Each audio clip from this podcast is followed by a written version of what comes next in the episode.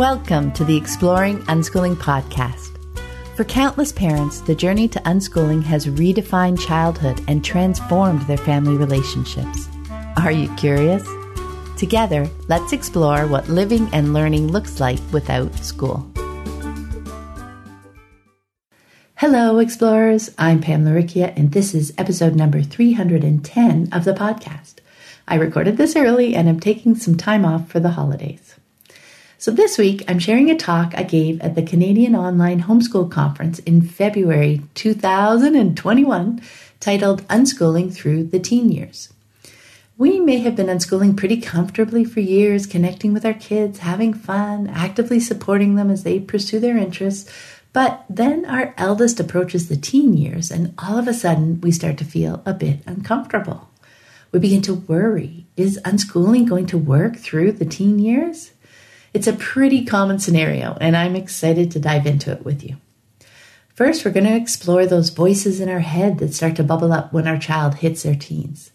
It's not surprising because until now we've had no real reason to do the work and peel back the layers of goo that infuse the conventional wisdom surrounding teens. We'll look at some of those messages we've likely absorbed about both the earlier and the later teen years. Then we're going to talk about ways we can actively support our kids through the teen years. Unschooling with teens is often less hands on day to day, but it's not less time and effort on our part. It just looks different. And again, we'll explore what our support and engagement might look like in both the earlier and later teen years. And you'll find the link to the Canadian Online Homeschool Conference in the show notes, where you can sign up for more information related to the 2022 online conference, which is being held February 7th to 12th. I'll be speaking again, and my talk is called Helping Kids Find Their Passion. Before we get started, I want to take a moment to thank everyone who has chosen to support the podcast through Patreon. I deeply appreciate all my patrons. Your generous support helps pay for the hosting and the transcription, as well as my time spent creating new episodes each week. It's instrumental in keeping the podcast archive freely available to anyone who's curious and wants to explore the fascinating world of unschooling. If you'd like to join my community of patrons and scoop up some great rewards along the way, check out the Exploring Unschooling page at patreon.com. That's P A T R E O N dot com forward slash exploring unschooling. And now let's dive into unschooling through the teen years. Hi, everyone. I'm really excited to be part of the 2021 Canadian Online Homeschool Conference and I'm happy to welcome you to my session, Unschooling Through the Teen Years. We may have been unschooling pretty comfortably for years, connecting with our kids, having fun, actively supporting them as they pursue their interests. But then our eldest approaches the teen years, and all of a sudden we start to feel a bit uncomfortable. We begin to worry. Is unschooling going to work through the teen years? It's a pretty common scenario, and I'm excited to dive into it with you. First, we're going to explore those voices in our head that start to bubble up when our child hits their teen years. It's not surprising because until now, we've had no reason to do the work and peel back the layers of goo that infuse the conventional wisdom surrounding teens. We'll look at some of those messages we've likely absorbed about both the earlier and later teen years. Then we're going to talk about ways we can actively support our kids through these years. Unschooling with teens is often less hands on day to day, but it's not less time and effort on our part. It just looks different. And again, we'll explore what our support and engagement might look like in both the earlier and later teen years. Before we get started, I'll just share a brief introduction. I'm Pam Laricchia, and my three kids left school in 2002 at ages 9, 7, and 4. I soon discovered unschooling and we dove in with both feet. Over the years, I've written five books about unschooling, from the introductory What is Unschooling to my most recent, The Unschooling Journey, a field guide. I host the Exploring Unschooling podcast, which recently celebrated its fifth anniversary and has more than 250 episodes in the archive. And last year, I created the Living Joyfully Network, a supported community for parents who want to connect with and learn more about unschooling alongside other like minded parents. So that's a bit about me. Now let's dive into unschooling through the teen years. We're going to start with exploring the voices in our head. As I mentioned, our unschooling lives may be flowing along pretty smoothly. We're enthusiastically helping our children explore their interests, holding space for them as they take whatever detours catch their eye, and tweaking our tools and patterns as we all grow and change. And then, usually when our eldest approaches the teen years, all of a sudden we begin to feel a bit off kilter. Worries start to bubble up. We wonder, maybe it's time for them to stop playing so much, to buckle down and focus on something worthwhile, to be productive. Or maybe it's, should they start to learn things more formally? They're not kids anymore. These worries aren't a bad thing. We haven't done anything wrong. What it does remind us is that we've not had a teen before, so this is new to us. We haven't had a reason to fully process the conventional messages and expectations about teens that we absorbed and probably lived with growing up to see what they look like through the lens of unschooling. So it's definitely time for some more deschooling. So let's explore some of these messages. In the earlier teen years, one of the messages we often find bubbling up is it's time for them to stop playing so much, to be productive. Maybe that voice in our head says they've had this wonderful childhood filled with play and fun. Now it's time to get serious, buckle down, and start preparing for adulthood. As always, it's so helpful to look to our kids and see what's really going on. Look back at the last year or two. See the threads that weave through their varying interests. What have they accomplished? What are they aspiring to do? Not through the lens of schoolish things, but through the lens of things they value. Because that focus on what is important to them doesn't need to change. It was a great lens for childhood, and it's a great lens for our adult lives. So, why would the teen years be any different? When we focus on doing things that we value, our intrinsic motivation is strong, as is our determination to keep going, even through challenges and frustrations. Question the value of productivity. Contrast that with busy work. Who do they need to prove they're being productive to? Why? How do they feel about what they're accomplishing? Those are much more valuable questions to be asking ourselves. It's also helpful to contemplate what we mean by play and work. Why do adults think of play as the reward we get once the work is done? They are practically opposites, yet really that construct is all in our heads. In The Practicing Mind, Thomas M. Sterner writes, we make an activity into work or play by our judgments. Explore that idea for yourself. When you approach your day through the lens of play, saying to yourself, I'm going to play with this task, does it feel a bit lighter? Are you more creative in your approach? Are you less judgmental of yourself? When you're done, was it more fun? Were you satisfied? On another day, flip it around and approach it as work. Did it feel more like a duty than a choice? Did you do the minimal amount to get it done? Did you judge your progress along the way, chiding yourself to do better or to go faster?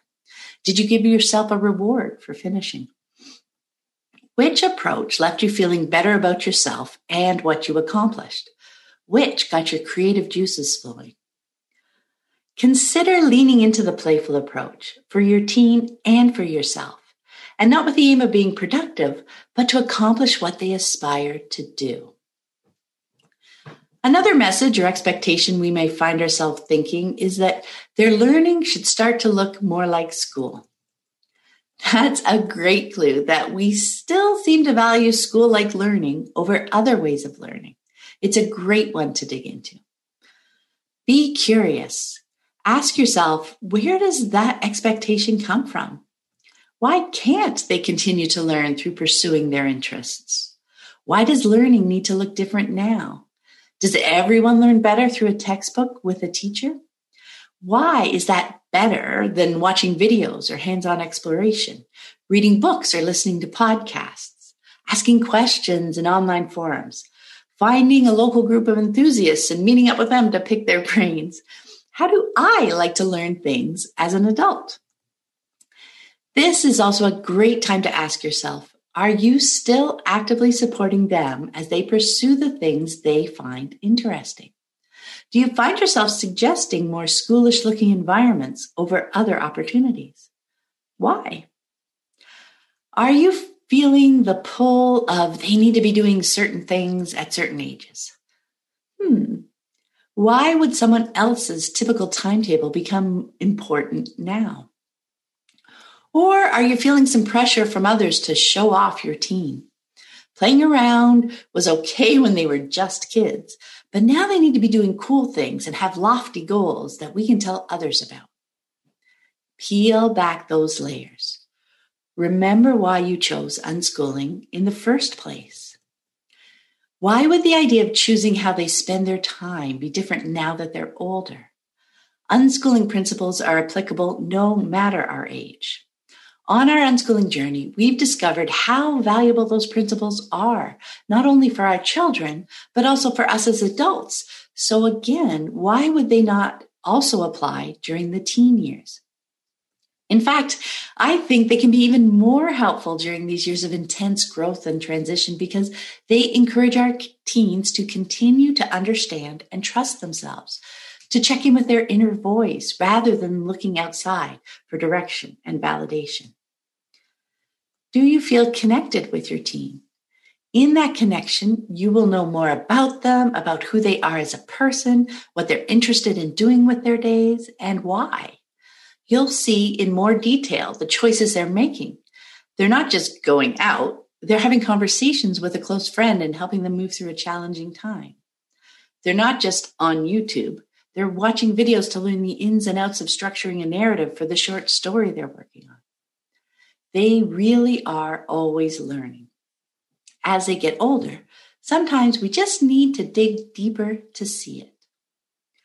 Which leads nicely into the later teen years choices begin to have bigger implications and consequences, and we might find ourselves becoming more fearful, wanting to protect them from making mistakes. Just because a choice they make is different than what we would have made in their shoes, that doesn't mean it's a mistake. Even if it doesn't turn out the way they hoped, they learn from the experience as they process what happened. What went sideways? Why? Was I missing a piece of information when I initially made the choice? Did something change along the way? Would I still make the same choice next time, knowing what I know now? Is it reasonable for us to expect nothing to ever go wrong? Did things go perfectly for you as a teen and a young adult? As an older adult? Adrian Peace Williams grew up unschooling and shared this great insight with me in a podcast conversation. I think the things that I have valued the most from my experience of being unschooled was the tools that I have now. I think being an unschooler got me, and the parents that I have got me, these tools. Like, how do I listen? How do I communicate my needs? How do I listen to other people's needs? How do I know how to ask questions when I do not know the answers? How do I go into new situations feeling okay and feeling that I can do this? Even if I do not know how to do it, I know what steps, what next steps are, how to figure it out. Okay, this did not work. Where do I go from here? How to live and how to love too. How to love myself and how to love other people. How to figure my way around the city and how to take care of other kids. How to have a conversation with an adult when I am there. I think knowing how to learn is much more important than knowing math or knowing how to write an essay perfectly. Because if you know how to learn, then you can go into most any situation and figure it out and know how to have the confidence that that is okay. You know, teach your kid that it is okay to not know something. It is okay to be wrong or make mistakes, and it is okay to do these things. Those are the situations where you learn. Because if you know how to learn and you know how to fail, then you can do anything, I think. Because if it is okay to keep failing, eventually you're going to get it and you're going to learn. That's such a great point, isn't it? If you know how to learn and you know how to fail, you can do anything. It's okay to make mistakes. That's often something that as parents, we need to work through because growing up, making mistakes wasn't okay. It meant a big red X, a lower grade, and feeling bad about ourselves. Moving through and beyond that perspective is the deschooling work we're doing right here. And how helpful is it for us to be there with them in the teen years, loving and supporting them as they navigate challenging times? We're helping them build resiliency, helping them gain experience and build confidence in their own ability to navigate these moments. And knowing, not just in words, but through experience, that we have their backs. Another question that can creep up on us in the later teen years is what about college? It too is a great question to dig into. Do we expect our teen to go to college? Why? What is it about college itself that seems valuable? Is it the only path to a good job? An easier path? For whom? Why do we judge some work and careers as better than others? Is it about money, success? What does that look like to us? Why would we get to define what success looks like for someone else? They can go to college at any age. Why would age be a factor now? Is it more about me wanting to be able to say, my kid is a college graduate? As we've experienced time and again with unschooling, the most powerful thing is it being their choice. But those voices in our head aren't done yet. As soon as we're comfortable with it being their choice, the next question often bubbles up do I need to prepare them just in case they choose to go? Especially when it comes to math, it's such a big fear. Won't they be so far behind? The short answer is no, we don't need to prep them. The real answer is, again, that it's their choice and we'll help them however they would like help along the way. Here's an example. Alec Trossett was a guest on my podcast a couple of years ago. He left school in grade three and began unschooling, including through the teen years. He worked for a few years and then at age 22 decided he wanted to go to college and pursue engineering. He shared his experience. The biggest transitions were definitely starting college and getting my math caught up, which I want to stress anyone can do if you want to. If you go to high school and you do all that math and then you take a five year break, if you didn't do any math in those five years, you would start in developmental math, just as I was going to had I not done any. It's something that I see all the time as a tutor of two years now. And also, no matter what situation you're in, you can go and catch up. There's no reason that you can't learn everything that was taught in high school faster and more efficiently for yourself because you can cater to your own learning style. You can cater to your schedule. You're also doing it for your own interests. You have a goal you want to accomplish. You can do it so much more efficiently, and you are going to retain it better than someone who is told they have to learn it. Alec hadn't done any formal math since he left school in grade three. He knew he could just start by taking the developmental math class, but he decided to see if he could test out of that. He chose to spend about four hours a day working his way through math videos online at Khan Academy Academy. and after about two months, he wrote the placement test, passed, and was able to start in the pre calculus class. And it turns out he fell in love with math, changed his major, and is now in grad school working towards his doctorate in math. See how important having agency, having choice is to his story? In fact, later in our conversation, Alec shared, Honestly, the best thing that my parents did for me was give me the freedom to make my own decisions. Not only that, what's so valuable to realize is that unschooling teens haven't been doing nothing while their high school counterparts were busy with classes. They were busy learning other things, things that mattered to them. Just because they weren't things that could be used to check off particular math boxes doesn't mean it was time wasted. With a lifelong view of learning, there is no ahead or behind. There is stuff you know and stuff you want to learn, regardless of age. When Alec wanted to learn math, he did. And as he explained, he did it so much more efficiently because it was something he wanted to do. His choice and the resulting intrinsic motivation was the key. Katie Patterson is another grown unschooler who spent her teen years deeply involved in other things that mattered to her. Her mom, Sue Patterson, and I talked about the teen years on the podcast, and here's how she described Katie's experience when she chose to go to college. One of the things that Katie said when she went and she did what she considered really poorly on the placement exams, because this was the kid who had jobs, she was making money and out in the world, but she also spent a lot of time on acting and dance and voice and theater. And so she was doing nothing as far as that kind of prep that people would do for college. And so when she went to take the placement exam, she did not score that well. And at first, she felt really bad, and I was trying to figure out how to handle this. So we went back the next year, and the counselor said, You know, you can just take the classes. You do not even have to retake the test. And she said, Well, that is what I will do. And she did. And she said, Mom, I traded three semesters of developmental classes for 12 years of school. And I sat in a classroom filled with people who had never got to be in a theater production because they were so busy in school. And there they are, sitting in the same place that I am sitting. Absolutely. The only timetable that's important is the one they choose. And here's another story. Phoebe Wahl also grew up unschooling and passionate about drawing.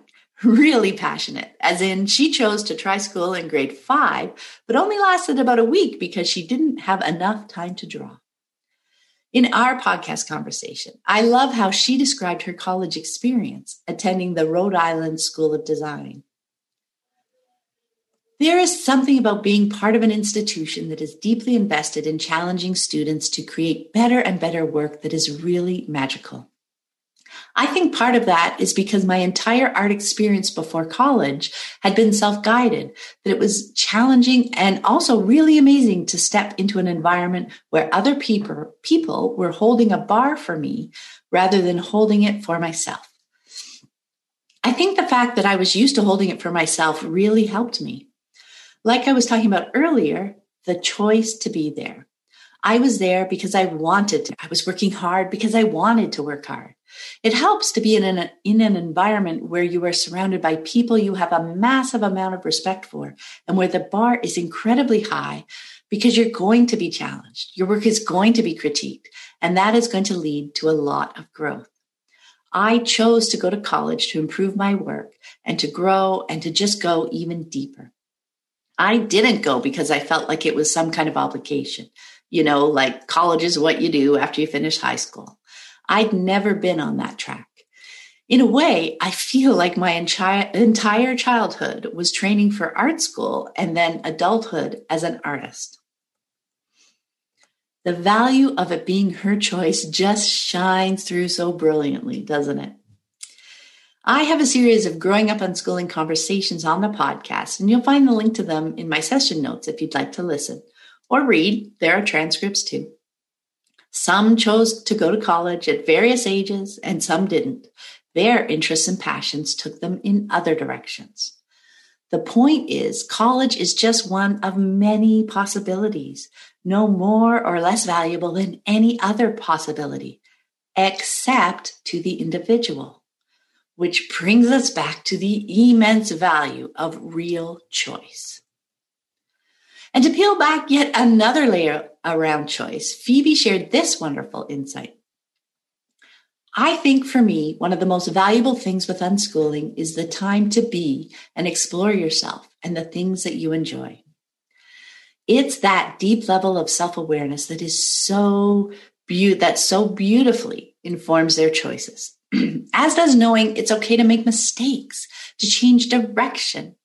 With unschooling, they gain so much experience with making choices for themselves during childhood and the teen years that they really are quite skilled at the process as they enter their young adult years and beyond.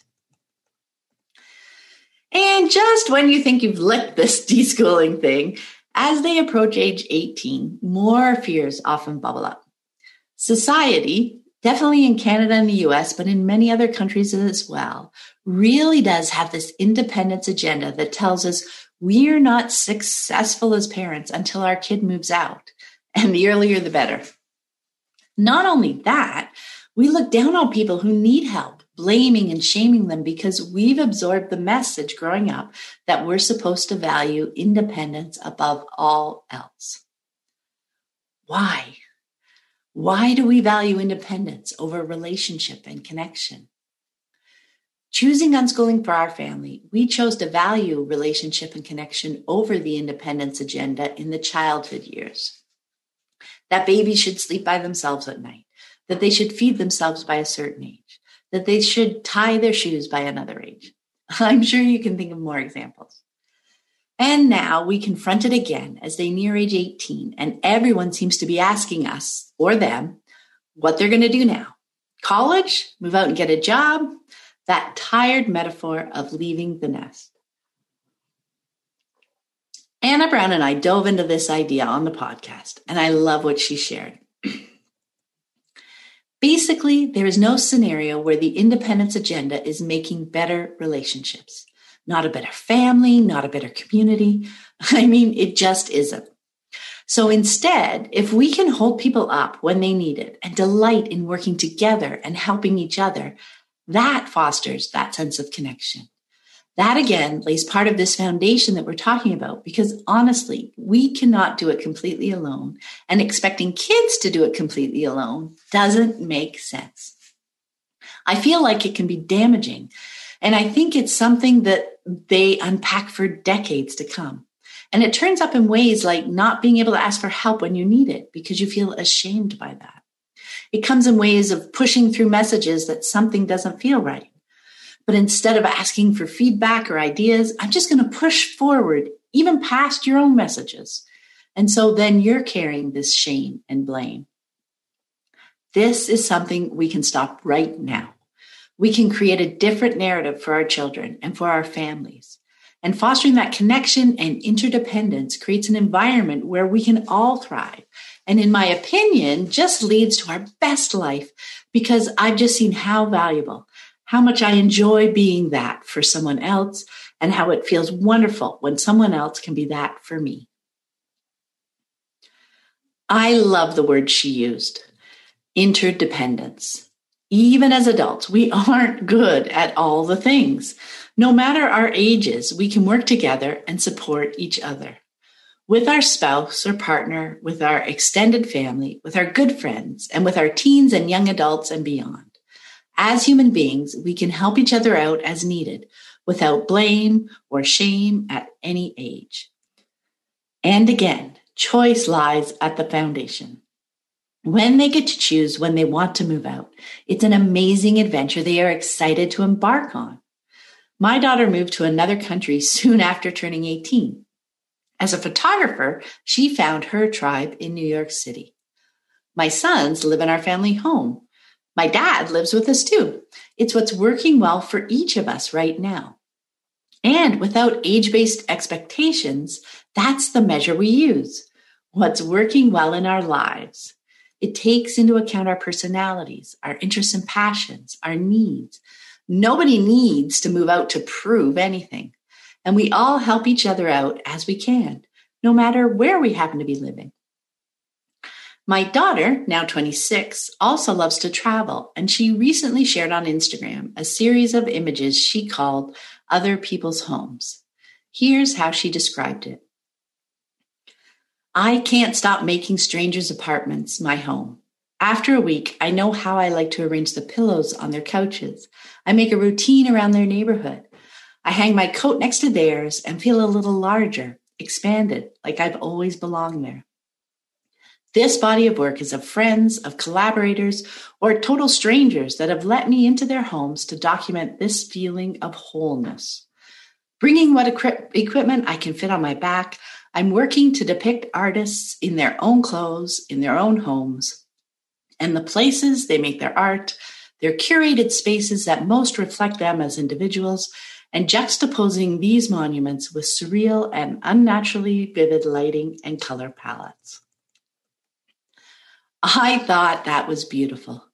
The idea of home and family is so much bigger than this is our house and you have to move out when you're 18. Okay, now that we've explored some of the conventional messages that can throw us for a loop and regrounded ourselves in the principles of unschooling, which apply at every age, child, teen, and adult alike, let's look at some of the ways we can actively help our teens.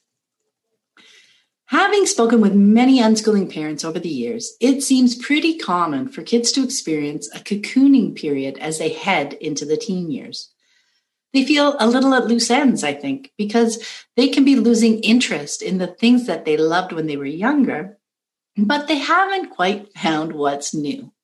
They may well mention feeling bored or restless. Leo Tolstoy's definition of boredom as the desire for desires fits quite well here, doesn't it? So, how might we support them through this season? It definitely helps to understand that this is normal to not get caught up in a swirl of worry that this needs to be fixed as soon as possible. Some of us like to go right into problem solver mode, but this isn't a problem. It's the flow of life, and it'll take as long as it takes to move through.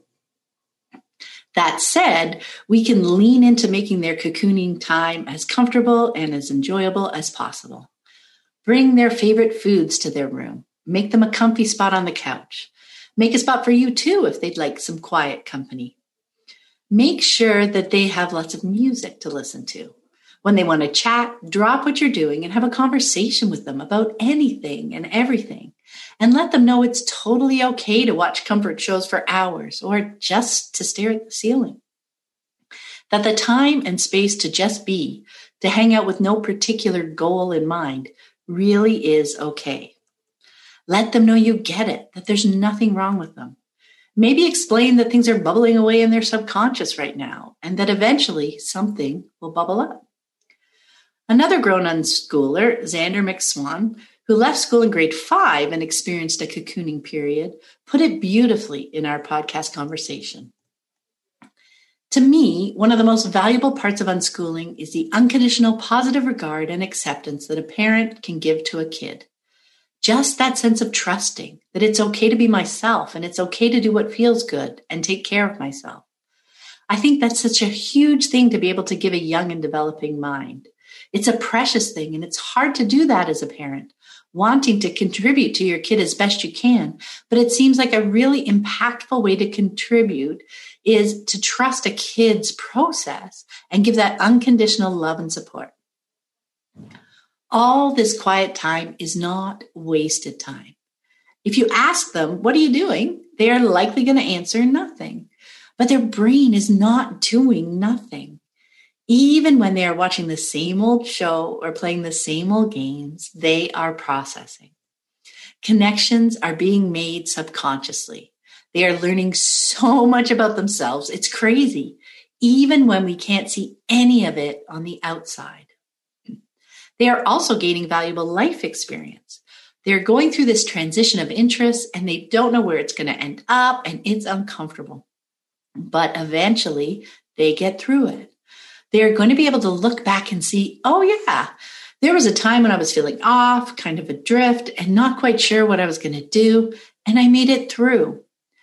That helps them trust the process a bit more the next time it happens and the next, because it still happens to us, doesn't it? So if they ask for ideas, feel free to share them, but don't take it personally if none of them click. They probably won't. If they mention something that seems interesting to them, help them try it out without the third degree and without any expectations that it'll hold their attention longer than that moment. Encourage their exploration when they want to explore, not before. Because if we add our expectations to the mix, we can end up extending this time if we keep trying to test the waters, doing things like asking, You sure you don't want to go outside? You sure you don't want to help me make dinner? They can tell that we're not very comfortable with the choice they're making. At that point, they'll need to work through those feelings of judgment on top of their own unease, and that will take longer. And before we move on, it's also helpful to check in that we haven't jumped to the wrong conclusion in the first place if we're thinking they've been in their room for days, but really they have been out to karate, they came down to get some food and they met up with some friends, Maybe it's just that they're busy with their things and we haven't connected with them in a while. That's different than cocooning. So connect with them. Ask them what they're up to with genuine curiosity. Make their favorite food and offer it to them with a smile. Share something you've come across recently that you think they'll enjoy and see what unfolds. As I mentioned earlier, unschooling with teens is often less hands on, but it still takes consistent time and effort. Of course, we're driving them places as needed and picking up things they want, but we can find we're less engaged with them around the day to day aspects of learning. They know how to find answers to many of their how do you do this questions, so they aren't coming to us. Unschooling with teens looks different because the way we connect changes. From answering more factual questions and engaging in hands on play to more in depth and wide ranging conversations as they suss out the kind of person they want to be. We are someone they can bounce thoughts and ideas off of. We're happy to share our thoughts and perspective with them, which they've come to trust over the years. We help them as they process things happening in their lives and choose what direction they want to go. We love to brainstorm creative ways to pursue their aspirations, without judgment, of course. This means that more of their learning is happening on the inside than when they were younger, less on display. So it's important for us to pay attention to the things they're saying and the choices they're making. That's how we continue to see the amazing learning and personal growth that's happening in the teen years. Of course, they're still learning lots of skills and expanding their knowledge around their interests and passions, but because we're not right there beside them, we often find out about their progress through conversations. And chances are, unless it's a shared interest, they've soon blown past our level of knowledge and have found other sources of information. My daughter Lissy's understanding of photography and art, Michael's understanding of body physics and music, Joseph's understanding of history and philosophy all easily surpassed mine during their teen years. I was still so curious about the things they were learning, but I was listening to them, marveling at their in depth knowledge and joyful passion rather than adding any direct value to their learning around their interests and passions. Continue to be curious and connect with them, even if you don't understand all the details. One of the really fun things that grew in the teen years and has continued to this day is sharing cool things we come across with each other. As I find things I think they'll like, I share it with them, and they do the same for me. They know my interests, and when they come across something they think I'll find interesting, they send it along. We delight in bringing interesting things to each other. It's so much fun. And in the teen years, free time continues to be essential for natural learning to thrive. Broad swaths of time to listen to what their minds and bodies are telling them, for new possibilities to bubble up, and to contemplate what they'd like to do time to fully engage in the moment and get into the flow of their activity, time to process experiences and see how they connect to and understand and expand what they understand about people and relationships and the world. As I mentioned earlier, unschooling asks us to consider valuing downtime over busyness, which is especially relevant in the teen years. Our culture places a lot of value on active social calendars and constantly producing measurable outputs. Yet, time for daydreaming, for letting your mind wander, free to connect seemingly disparate things in a flash of insight, lies at the heart of creativity. In Wired to Create Unraveling the Mysteries of the Creative Mind, authors Scott Barry Kaufman and Carolyn Gregoire write Science has confirmed that time for solitary reflection truly feeds the creative mind. The capacity for solitude is a quality that unites successful creators who are able to turn away from the distractions of daily life and social interactions to reconnect with themselves. But solitude isn't just about avoiding distractions. It's about giving the mind the space it needs to reflect, make new connections, and find meaning find meaning. That brings to mind another one of my favorite quotes. It's from Maria Popova, the creator of brainpickings.org. She wrote, We live in a world awash with information, but we seem to face a growing scarcity of wisdom. And what's worse, we confuse the two. We believe that having access to more information produces more knowledge, which results in more wisdom. But if anything, the opposite is true. More and more information without the proper context and interpretation only muddles our understanding of the world rather than enriching it. Being comfortable with our teens taking however much time they want for processing, for reflection and contemplation, even as it looks like doing nothing from the outside, is so valuable. It enhances their creativity and enriches their understanding of the world. So even though we're less hands on in the teen years, don't let our connections with them fade.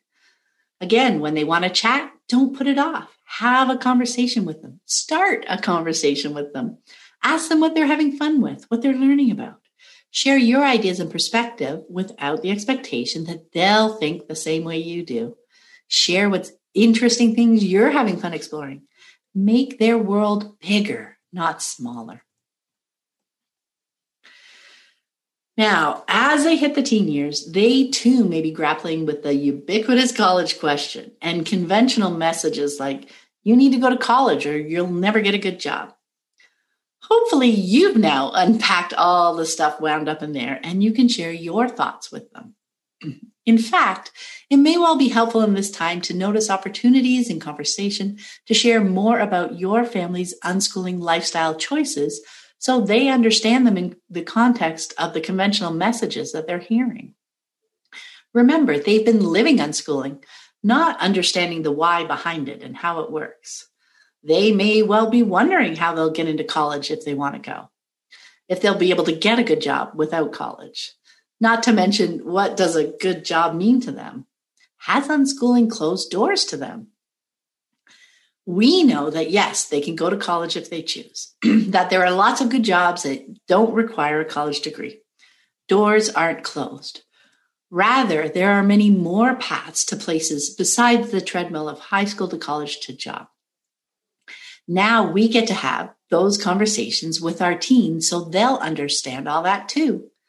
We can talk about their aspirations and explore various paths in that direction. We can share our observations and experience around the idea of lifelong learning that they can choose to pursue and learn things at any age. It's never too late. It'd be great to share a couple of examples from our own life as well. What we are doing is different than much of society. And if your teen hasn't already started asking questions to understand those differences, now is a great time to start mentioning them. If they aren't interested in having in depth conversations about it, that's okay. You've planted seeds. They know that you're comfortable with unschooling and don't think it's limited their possibilities, and that you're up for talking about it if and when they're curious to learn more or they have an encounter with someone that leaves them wondering a little bit. Another way we can help our teens is to continue to wholeheartedly support them as they explore themselves and what makes them tick as they find the things that make their eyes light up and their hearts sing. In the teen years, they are actively growing and changing as people. It's beautiful and it's challenging at times. My son Michael was on the podcast last year and he shared this nugget of insight. When you're exploring a passion, it's not just discovering the pieces of who you are, but also discovering how you fit into the world. In the teen years, the things they're thinking about are bigger in scale. The choices they're making can have bigger impacts. What's important to remember is a thread that has woven its way through this talk. These are their choices to make. The choice we'd make in a situation might be the best one for us, but our teens are different people and their best choice might be very different. It's important for us not to come into conversations with an agenda. Instead, we can come with the energy of wanting to help them accomplish what they'd like to do. Moving forward with their choice and experiencing how it unfolds holds so much learning for them. Learning that connects most directly to what they're thinking.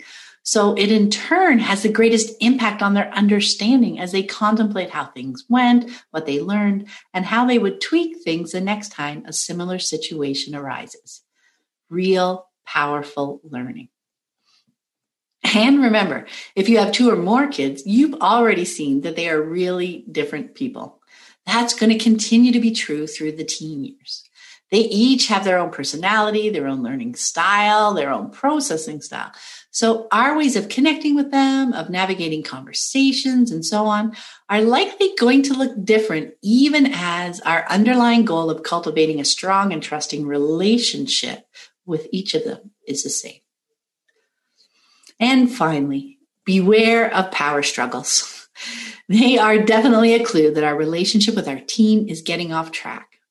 When we're helping them do what they aspire to do, we don't have things to struggle with them about. And the ubiquitous teen rebellion aspect just doesn't emerge. It is not inevitable. When you're connected and engaged with your team, you better understand the choices they're making. For the most part, they make sense. Even if you wouldn't make the same choice, you get why that choice makes sense for them. And the better you know them, the better you can help them accomplish what it is they aspire to do. When we're both pulling in the same direction, the energy is positive and powerful. There's nothing to rebel against. Summer Jean, another grown unschooler I spoke with on the podcast, put it this way There was no manipulation of how we would be someday. And I think that is a huge key that a lot of people miss is that there's this pressure on yourself and there's this pressure on your children. And when there's that kind of pressure and it's fear driven because you're afraid that they're going to somehow fail in life or not be successful, and you're doing things based on that fear of someday, then you're not here with your kids. And then if you have that pressure in your relationship with your children, there is going to be rebellion, whether it's from them or from you. There is going to be pushback against that because kids can feel that from you. And I feel like that was one of the biggest things. There was so much freedom and space in my relationship with my mom because she wasn't afraid for me and she wasn't pushing me. She wasn't trying to get me to be a certain way. She wasn't trying to fix me or change me or train me or make me something that she wanted me to be. So there was all this space and freedom for my own self expression to unfold and for me to learn and get to know myself without pushing against anything. that is so beautiful. The space to learn and to get to know herself without having to rebel against artificial boundaries placed by someone else. The tumultuous and rebellious teen years are not a foregone conclusion. So I hope you found our exploration of unschooling in the teen years helpful. Even if we've done the bulk of our deschooling years ago, so often the voices in our head get louder as our children approach the teen years, and we find pockets of unexplored conventional messages about parenting teens that we've absorbed and need to dig into. Don't be lazy, be productive, go to college. So don't be surprised or put off when it happens. It's normal. With younger kids, a lot of our unschooling days are hands on helping them get to the place, helping them learn about the thing. They want to play soccer, then they want to learn about robots. It's a lot of supporting the doing. And then when they hit the teen years, it is so much more about the being, about who they want to be, about making wider ranging choices, about developing a deeper level of self awareness and compassion. What kind of person do they want to be? What is it they aspire to do? How can you help them? Always focus on the relationship, the connection, because everything else grows from that foundation. Have conversations without an agenda. Be open and curious to learn more about them. Help them learn more about themselves as they grow and change with experience. Give them loads of time and space to ponder and daydream, to just be without having to do. Be responsive and helpful, not judgmental share interesting things, and most of all, have fun. You'll be amazed where the beacon of fun and joy will take you both. Unschooling with teens is an amazing experience. If you'd like to dive deeper into unschooling, you can fit, visit my website at livingjoyfully.ca, where you'll find links to my books, including The Unschooling Journey, a field guide, my weekly podcast exploring unschooling with over 250 episodes in the archive, and my community, the Living Joyfully Network. And thanks to Lisa for her amazing work in bringing the Canadian Online Homeschool Conference together. I hope you found this episode helpful on your unschooling journey. And be sure to check out the growing podcast archive. The conversations never go out of date. You can find more information about my books, the Living Joyfully Network online community, and the Childhood Redefined Unschooling Summit online course at my website, livingjoyfully.ca.